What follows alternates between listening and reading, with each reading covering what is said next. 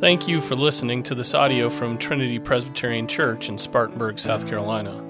For more information about Trinity, visit our website, trinityspartanburg.com. Our Father, we thank you for your Lord's Day.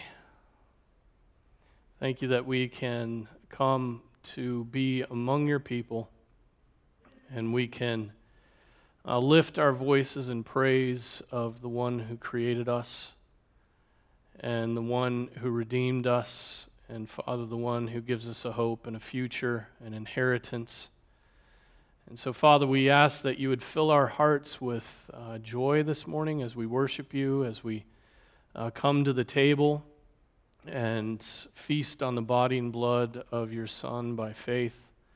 I pray that uh, you would build us up and Lord, we, we ask as we think about um, uh, abortion now during the Sunday school lesson that you would uh, help us to be uh, circumspect and that we would be um, sober. And Father, that you would, uh, you would help us, that we would uh, lead our nation in repentance, that your church would turn from our own sins and, uh, and show uh, the world what it means to love life and to fear you. Father, I pray these things in Jesus' name. Amen. Amen. So I wanted to, uh, having the opportunity for uh, this just a one off lesson here, I wanted to take up the abortion in the church document that you should have received an email about uh, via Flocknote with a PDF and a link to the statement that our presbytery put together. And uh, so, just to start, praise God for the overturning of Roe versus Wade. I mean, it's, it's somewhat mind boggling. Just did not think that we would see that uh, so soon. I, I figured we wouldn't see the overturning uh, in my generation, maybe even the next. But here we are, it's been overturned, which is not, is not a full affirmation of the, the inalienable right to life, but it is at least to remove uh, a codification at the federal level and allow the states to um, argue about it and come to their own conclusions and regulate it as they see fit. And so it's, it's a step, certainly in the right direction uh, for the nation. It's a mercy of God. It has led to the closing of, uh, to the banning of abortion in many states. Um, they're saying as many as uh, almost half of the states could have some sort of ban of abortion in place, uh, certain exceptions allowing. And so that's remarkable. I mean, uh, two months ago, that was impossible to do. It was just impossible. You could not regulate past first trimester. And now you can do um, as your legislators have the courage to do. And that's not always to ban it, but um, it is to limit it. And so, in the state of South Carolina, that immediately put into effect the, well, not immediately, once the stay was removed, it immediately put into effect the heartbeat bill, which outlaws abortion at about six weeks. Uh, once you can detect a heartbeat, then the baby cannot be killed. And so, uh, it's not enough. It's certainly not enough.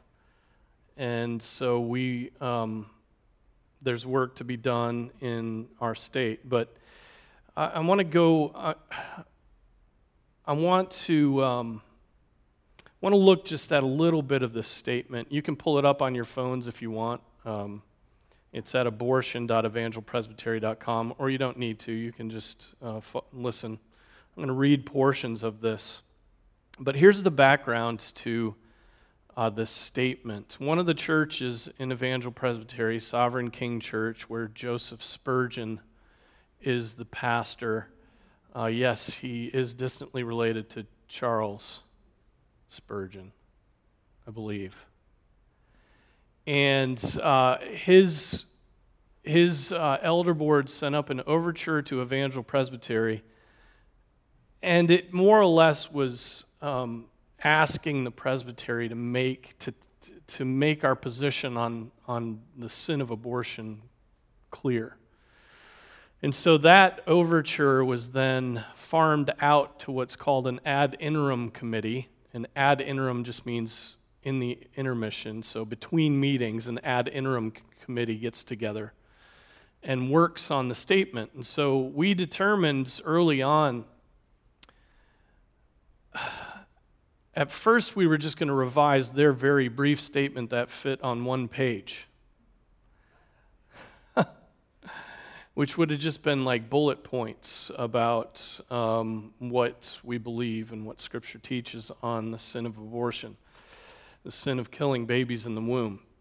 And that, but then as we started thinking about it, uh, there, was, there was no way to say what needed to be said so briefly. And so uh, this was October, I believe, of last year. Roe versus Wade being overturned was nowhere on our radar screen. I mean, the leak hadn't been leaked. I mean, no one anticipated this. And so we started working on this um, by God's providence uh, late last year. And uh, it became clear that um, to say what needed to be said, particularly to the church, notice that the title of the document is Abortion and the Church. It's not abortion in the state, it's not abortion in the magistrate, although we do address those things, right? This is a statement for the church. This is a statement for believers. This is a statement to pull the uh, log out of the church's eye, right? And so um, judgment begins with the household of God. And so that was our take is we've got repenting to do ourselves before we start working on uh, the righteousness of, a, uh, of our laws or of our magistrates or of our society. And so keep that in mind. The title is important Abortion and the Church. And so um, we got together, the committee met, the full committee met probably six or seven times between October and June. We debated certain issues, uh, you know, and we weren't all on the same page on some of these things. We debated back and forth, came to consensus. Even if we hadn't come to consensus, the, the committee would have continued to do its work and had a majority and a minority report if we wanted to. Um, but we all came to consensus, and so it was good iron sharpening iron work. And then there was a subcommittee from that committee that did most of 90 9% of the writing. Okay, and so, um, and then two men did 90% of that writing, which would be Tim Bayly and Josh Congrove. Tim, uh, Tim Bayly just retired uh, from, or resigned his call up at Trinity Reformed and has moved on to other work. And uh, Josh Congrove is an elder at Trinity Reformed and just a, a, a a brain. I mean, just he's a he has a PhD in classics. He edits a mathematics journal for Indiana University. He wrote a book on Augustine. I mean, so he's and and uh, and so he he just did so much work on this. And he's the sort of guy that doesn't, didn't allow things to fall through the crack. You know, we debated in committee whether we should uh, refer to, the, to uh, babies in the womb as preborn or unborn. And so he's the guy who has to go through the document and figure out which one we should use. And he's the sort of guy you ask him to do that once and he just does it. He works through it. He takes up his work and he gets it done. And so, you know, praise God for, for that sort of work and, uh, and for his being like an ox and just plowing forward. And so uh, it became clear about May when the leak of the Dobbs ruling came out that we had the opportunity to publish about simultaneously with the actual opinion that came from the, the Supreme Court that we could publish this simultaneously. And so we, well, the subcommittee kicked it into high gear. And when, uh, I mean, just revisions and changing things around and, and, um, and we got it so that it was published the day after the Dobbs ruling came down. And uh, praise God for that. Praise God for the timing. Everybody's thinking about this. The landscape has changed, and so uh, everybody can be engaged locally in this fight. Uh, things that happen federally seem distant and unapproachable, right? I mean, we can't go to Washington, D.C., it's hard to get in touch with congressmen and senators of the United States. And yet, it's very easy to get in touch with our local representatives. They put their mobile phone numbers on, on the web page, and you can call them and they'll answer. And so we have immediate access, and you can text them and you can interact with them. And so we have immediate access to those who can actually, in this geographic area, which is the state of South Carolina, ban abortion. And so it's just become much more uh, much more local, much more accessible, much more manageable. And I think that's the greatest effect of, the, of Roe being overturned. There are arguments that are being made today about what the 14th Amendment allows. And um, both progressives and conservatives are pointing to the 14th Amendment for their post Roe strategy. Um, the conservatives say that the, the 14th Amendment to the Constitution, which is the equal protection uh, clause, right, for persons that uh, you cannot, um, the due exercise, and, and um, I'm blanking on the language, but equal protection of the law, right? Laws apply to all persons, okay? And so the, the conservatives are saying, okay, that, that applies to preborn babies. Let's codify that, right? Let's just make it explicit, even though it's already there, right? Let's make it explicit. And the progressives are, are saying that, that um, oh, whatever they've done with the 14th Amendment up to this point, which is really hard to explain. And, and uh, but they point to it as, as the reason why um, why a woman should be allowed to do with her own body what she wants to do. Okay, so the 14th Amendment will become a big uh, deal. There have, there have been some, some legislative attempts to put in a constitutional amendment that would guarantee the right to life, and um, I don't know where those things are in process. But nonetheless, um, I think our focus needfully needs to shift to local, state law. And that's great. It's so helpful. So, um, so that's the, that's the landscape of what's going on here. Now, the, the first part of the abortion in the church document makes a very compelling case about the 20th century. Right, the 20th century the 20th century continuing on into the 21st century is just soaked in blood. Right? And the first sentence after the preface, so of chapter 1, is When the record of our time is written, it will be a record of bloodshed on a scale previously unimaginable across the history of mankind. The heart of that bloodshed is the war carried out by the born against the unborn. The victims of this war are a class of persons constrained within the womb of their mothers, and they live without sight, sound, or voice. The disability that unites them is their incapacity to lift a finger in their own defense.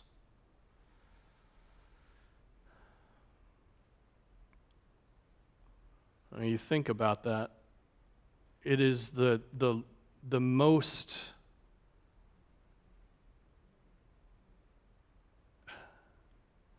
there's no way for the preborn to mount a defense there's no way for them to advocate for equal protection. There's no way for them to advocate for uh, their, their own um, personhood, right? They are unseen and unheard and have no voice. And that's been the debate that has been going on in our country since before the time of Roe v. Wade.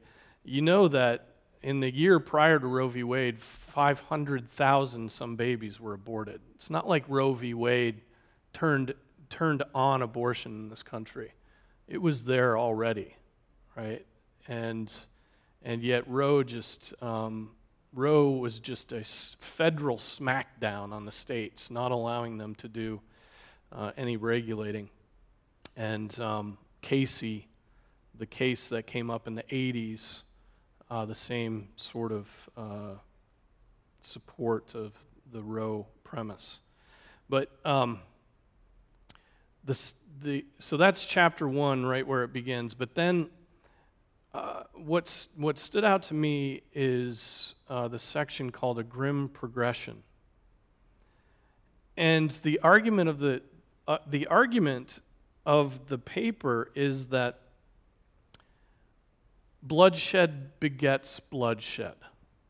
Okay? And one kind of bloodshed that may be in some sense justifiable degenerates into bloodshed that is just terrible, heinous, against any sort of um, just theory of war. And then it goes beyond that to uh, oppression. And so, let me just read you a, a part of this. The 20th century, what would become history's bloodiest century. And after you read this, that's undeniable. Began, began with war between many nations. The warfare scale, tactics, and techniques were unprecedented. World War I's trench warfare was so dehumanizing and the killing so sustained that many declared their optimism this horror would force a sea change in government's ability to send their men into war. Thus, H.G. Wells named World War I the war to end all wars. He was wrong. World War II followed hard on the heels of World War I, so that during the first half of the century, fatalities from these two world wars reached 77 million. But cloaked within this number was a detail foreshadowing the trajectory uh, massive killing would take as the century continued.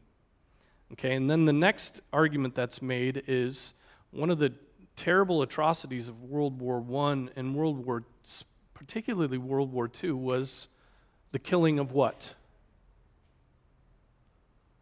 Civilians. Yes, the Jews. There is that systemic oppression there. But the killing of civilians, that, that had always been um, understood to be against just war principles. You did not kill civilians, but in World War II, that was completely thrown out. Now, you may be thinking that that's a reference to, um, to the, uh, the nu- nuclear bombs that were dropped on Japan. But boy, that's not the only killing of civilians that happened in World War II, okay? um, the bombing of Dresden, the bombing of Tokyo, where they dropped tens of thousands of ordnance on Tokyo. Um, that bombing of Tokyo killed more, almost as many civilians as the nuclear bombs did, just slightly less, right? And so, I mean, it's it's uh, and, and of course, we know that the, the Nazis bombed London and England, and they were, they were uh, not too concerned about civilians either. But the Allies weren't too concerned about civilians either, okay? And that's what must be remembered. That's our blood guilt, okay? That's our blood guilt. Some don't want to accept that because they think that it militates against nationalism and patriotism and here we are celebrating July 4th, and I'm talking about the atrocities we've committed as, as a nation. but you can, you can put your head in the sand and ignore history, and you will be worse off for it. So it goes through that. Um, the uh, Allied forces' attacks on Japan, March 9 and 10, 1945, the raid called Meeting House sent 300 bombers to drop 1,665 tons of bombs on Tokyo, leaving close to 16 square miles destroyed and 100,000 dead. United States forces later dropped, hi, welcome, dropping right into the middle of an intense Sunday school. Um, United States forces later dropped nuclear warheads on Hiroshima and Nagasaki, killing 105,000 men, women, and children. So look at that 100,000 just with normal bombs, and 105 with uh, nukes. Anyway, then the next stage of the, the blood guilt was rulers killing their, their own citizens. Okay, and where do we see that? Well, we see that in um, Stalin's Soviet Union, right? Uh, we see that with Chairman Mao in China and uh, Pol Pot's Khmer Rouge and, and his regime, right? Although on a smaller scale, it was more of a percentage of the population of his own nation that was killed.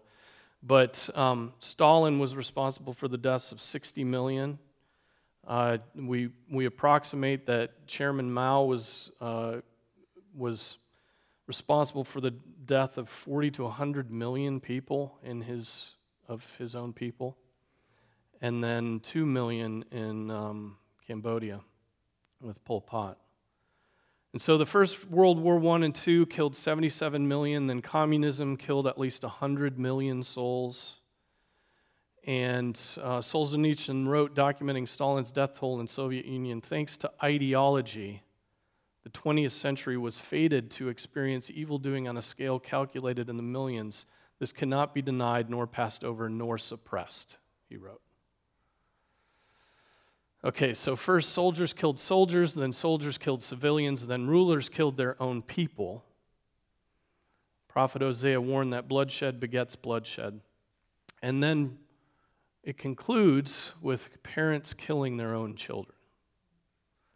That bloodshed begetting further bloodshed and more heinous bloodshed, right, as it goes down.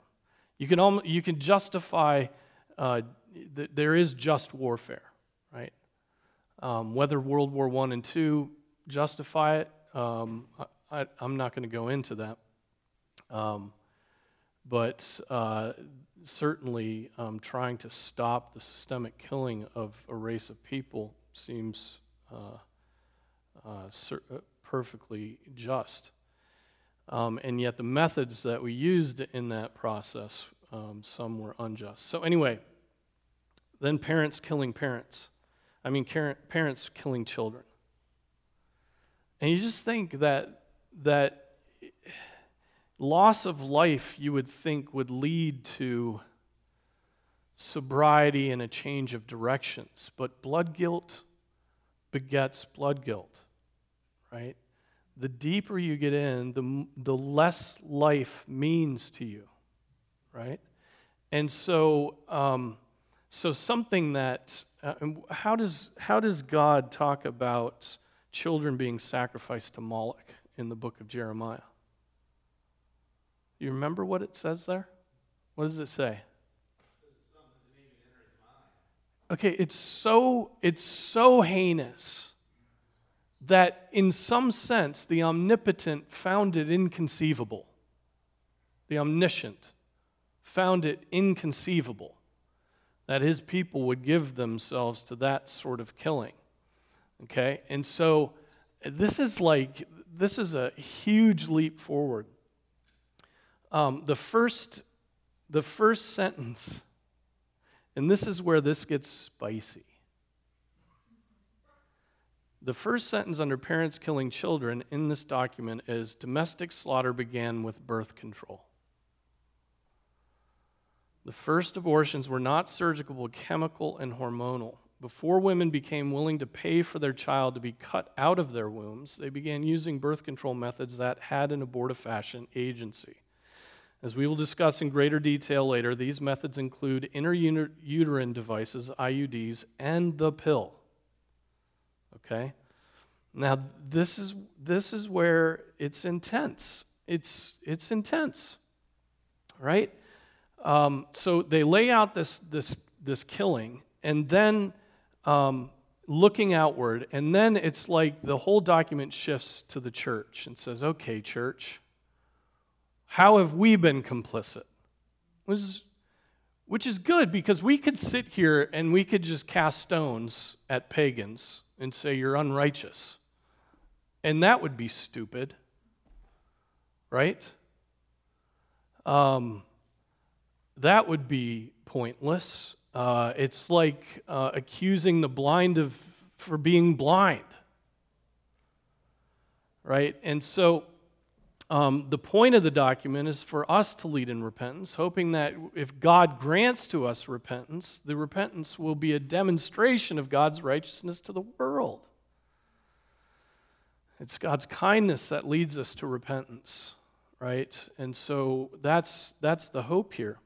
And so the whole, the, the thing that stands out in the second half is um, the killing that comes along with the pill, abortifacient birth control, IVF, right? in vitro fertilization techniques, right? And fetal cell lines as well. And, and here's the trouble those three things I just mentioned are ubiquitous in the church. Okay? Um, and and why, why have we been hoodwinked? Well, back in the 50s, uh, our, our doctors decided that, and, and the abortionists and the eugenics uh, folks decided that they would redefine pregnancy as starting at implantation rather than fertilization. Okay? And so you don't create a human being until that fertilized egg implants. But that's four or five days, that can be four or five days after fertilization, after conception. And so that, that was, um, that was a bold faced lie that was put in place in order to protect abortifacient methods of birth control from being seen as immoral right? We were, it, it was a, they, they hoodwinked the world with that, okay?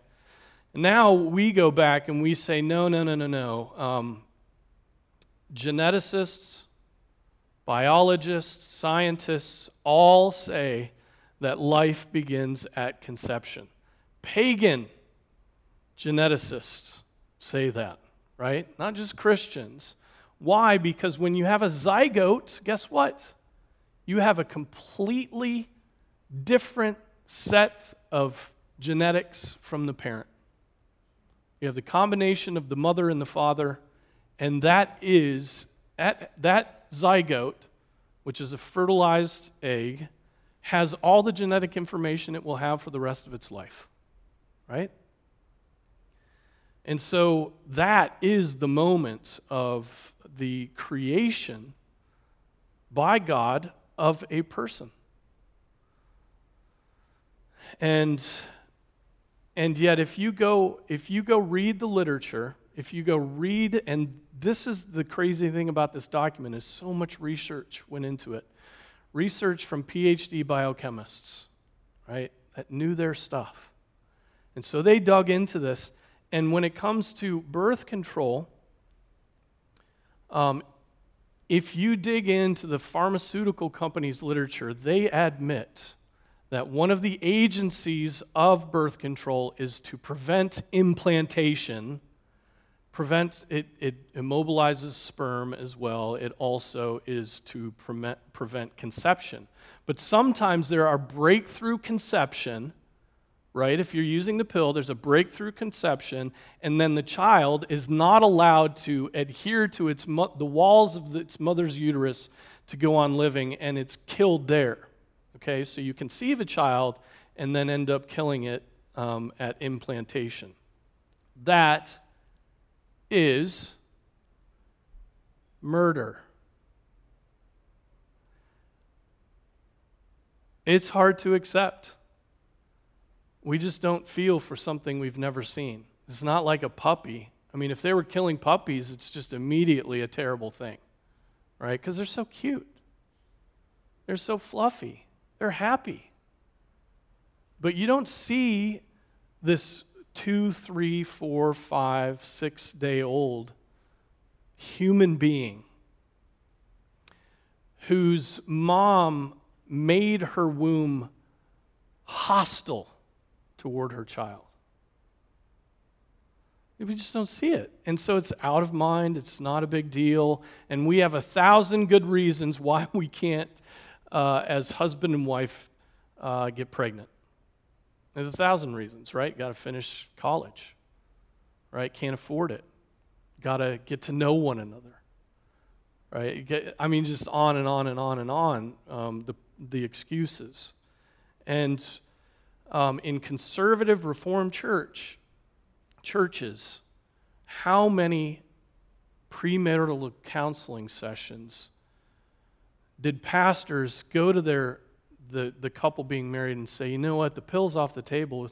Do you know it's abortifacient? I don't think a lot of pastors do that. I, I know some who do, right? And so, and that should be said. Okay, and so um, this document goes through the science, it goes through what that means. Um, th- there is a small percentage, a very small percentage of breakthrough uh, pregnancy when you're using abortifacient hormonal birth control. Um, uh, notice I refer to it as birth control and not a contraceptive. Contraceptive would stop con- conception. And that's not what these do in every case, okay? And so uh, it is birth control, right? No matter the means. But there's a small percentage that comes through, and we get down into statistics. And statistics, man, I don't have the brain for stats. But these guys who do have the brain for stats went through that and um, even give this, this, the probability of if a woman is on birth control, in the course of how many years she will have, have had a breakthrough pregnancy and, um, and not allowed a conceived child to rest and grow in her womb. Okay? It's not a huge number, but it is there. It's like between uh, 1 in 30 to 1 in 70 years. But it's there. Okay? And then you get into in vitro fertilization, okay, which in vitro fertilization is the hope of um, bringing reproductive technology to um, people who can't naturally conceive, right? And people who are not um, biologically created to couple together and have children, if you get my drift right? And in vitro fertilization uh, is a process by which you, in, in a lab, in a petri dish, you fertilize a certain number of eggs, dozen, 16, something like that. Then those, those eggs are then, those fertilized eggs, those zygotes, are then implanted in the mother's womb, and some take and some don't. But what do they do with the ones that aren't being used? Um, a famous biologist called them, they put them in concentration cans, right? They freeze them in liquid nitrogen and they stay there until they're going to be used or until they degrade to the point where they can't be used, right? And so, the, again, in the hundreds of millions, there are that many children frozen right now. And you, you may be thinking, children, come on, it's a fertilized egg. And I get it, that's hard to conceive of. No pun intended. I get it that that's hard, but that's where you need to stir up your thoughts. That's where you need to stir up your heart, right, to think through this. And so, IVF, there's just been wreckage, hundreds of millions of lives lost, or in suspended animation against their will as persons who have an inalienable right to life. Okay? And then fetal cell lines. Okay, fetal cell lines are used in scientific study, and uh, they have strange names like Merck 5 and HEK 293. And um, these immortalized cell lines are used in the testing of vaccines, in the testing of Coca Cola, in the testing of makeup, in the making of Tylenol.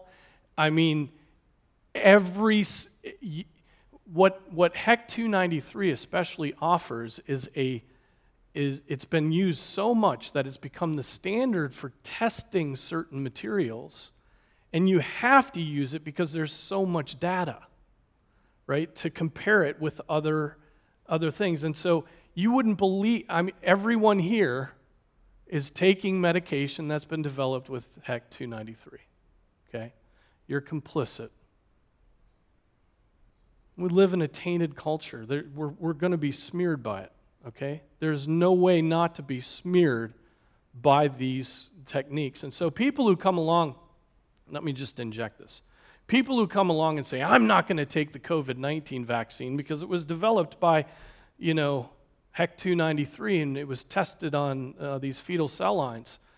Well, the minute they take a Tylenol, they're a hypocrite, or an ibuprofen, or they get a bag of chips from Frito Lay, or they have a Dr. Pepper.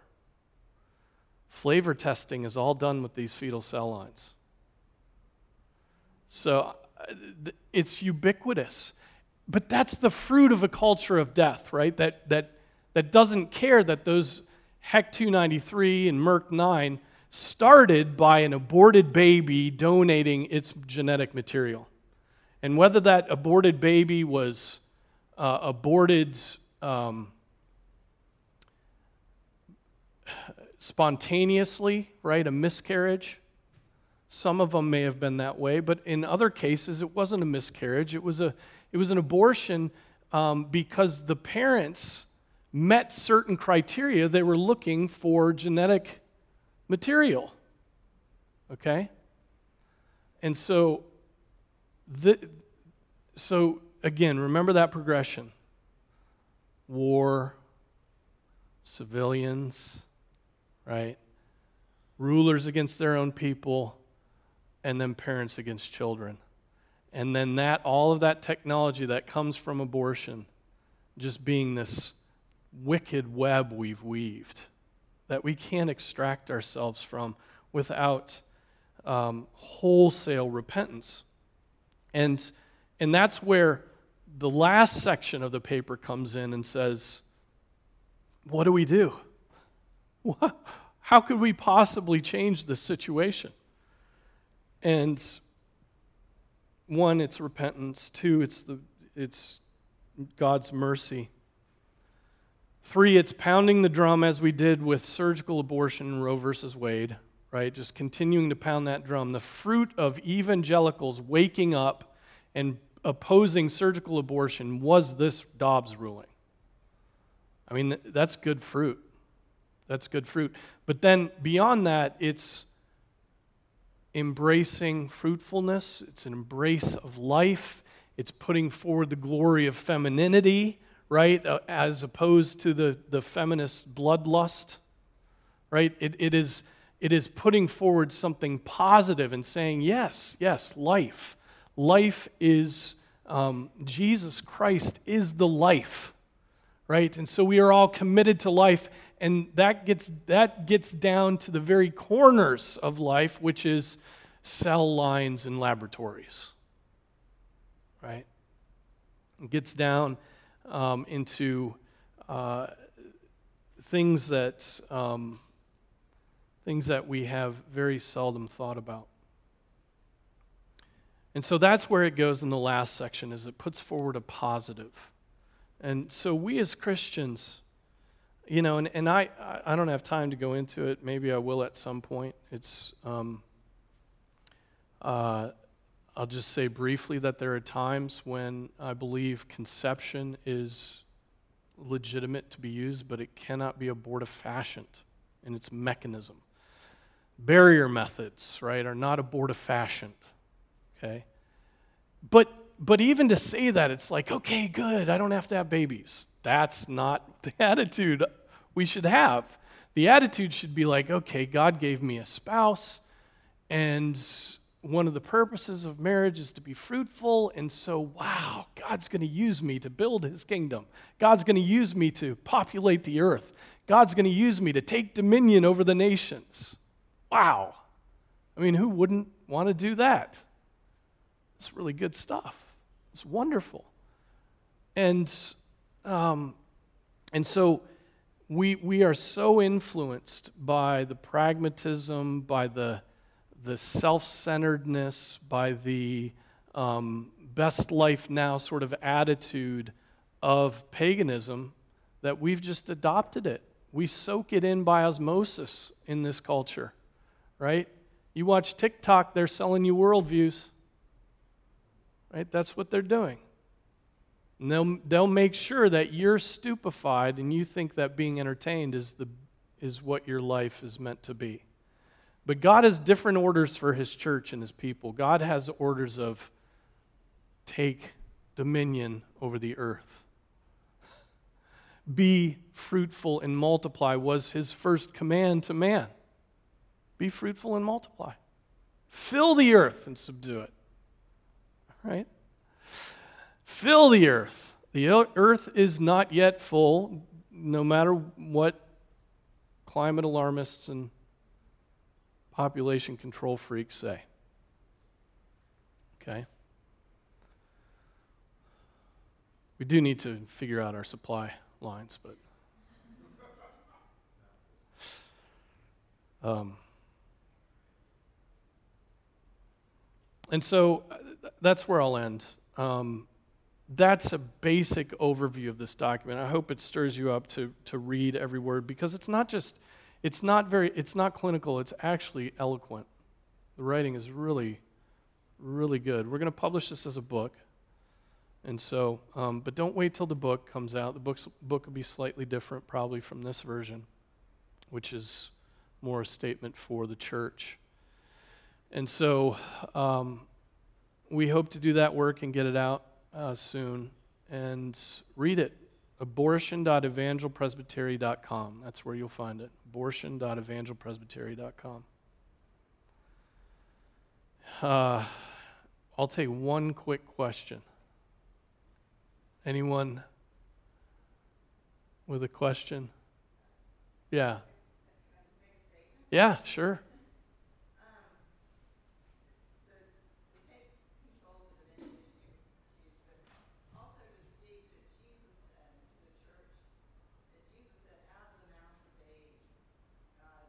Ordained strength.